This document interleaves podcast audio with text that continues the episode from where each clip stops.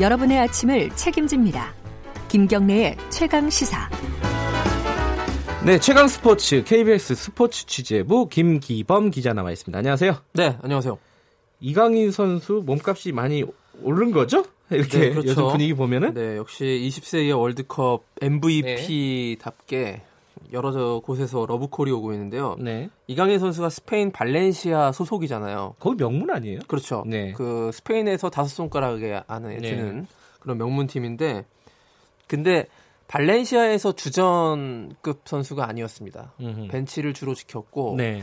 20세 이하 월드컵으로 인해서 발렌시아 주전으로 발돋움하지 않을까라는 기대까지 있었는데 아직 그런 수준까지 도달하지 음. 못한 것으로 보여지고요. 네. 그렇기 때문에 발렌시아보다 한 등급 정도 낮은 구단에서 러브콜이 지금 오고 있는데 그렇겠네요. 네. 구체적으로 스페인의 레반테라는 구단에서 음흠. 이강인 선수한 그 현지 보도에 따르면 이강인 선수한테 직접 감독이 전화해가지고 네. 당부를 했다. 우리 팀으로 와달라고.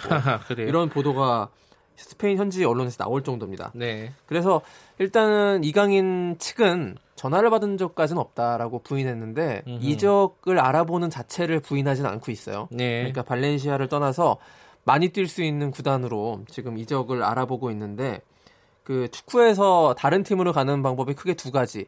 정식 이적이 있고요. 네. 아니면 임대 이적이 있습니다. 아, 근데 임대. 지금 예. 발렌시아가 이 이강인 선수를 어릴 때부터 키운 구단이거든요. 음. 유소년 때그 그 이강인 선수가 슛돌이로 예, 유명세를 타고 예.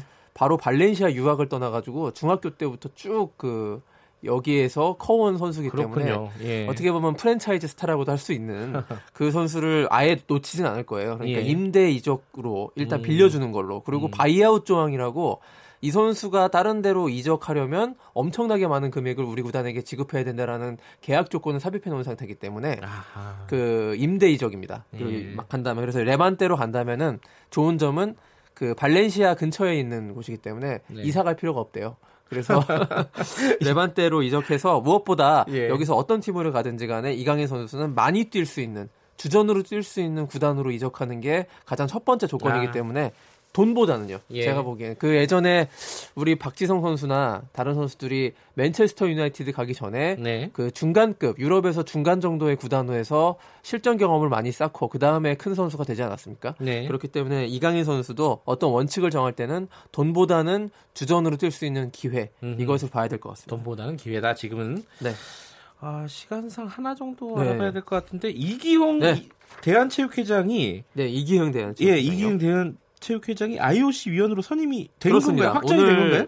오늘 새벽에 나온 뉴스인데요. 아, 예, 예. IOC 총회가 스위스 로잔에서 열렸는데 예. 신임 IOC 위원 선출이 있었는데 여기서 이기영 대한체육회장이 그 추천된 그 IOC 신임 위원으로 선출됐습니다. 아. 그래서 우리나라가 IOC 위원이요. 기존에 유승민 IOC 아, 선수 위원이 선수가 있죠. 예. 선수 위원이고 이건 이기영 회장 같은 경우에는 국가올림픽위원회 NOC라고 하는데 음. 국가올림픽위원회 회장 자격으로 IOC 위원이 된 거예요. 그래요? 그래서 음. 어쨌든 우리나라가 두 명의 IOC 위원을 보유하게 돼서 네. 스포츠 외교력 면에서는 좀 도움을 받게 됐다는 것이고요. 예.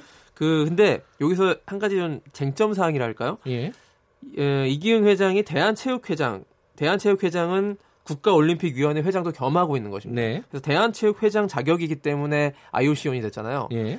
만약에 대한체육회장 자격을 잃게 되면 예. IOC 위원도 박탈당하게 되는 아, 그런 조건이거든요. 음. 그렇기 때문에 그 이기용 회장이 근데 대한체육회장을 언제까지 유지할 수 있느냐? 2020년에 이제 선거를 해야 돼요. 대선을.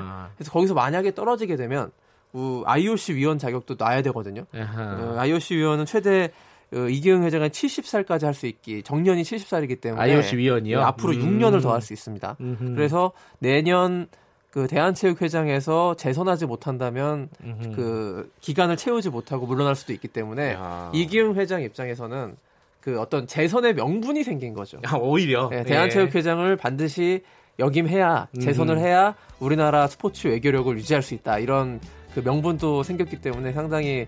좋은 호재라고 볼 수 있습니다. 예. 자, 오늘 여기까지 듣죠. 고맙습니다. 고맙습니다. KBS 스포츠 취재부 김기범 기자였고요. 김경래 최강시사 1분 여기까지입니다. 잠시 후 뉴스 듣고 2부에서 돌아옵니다.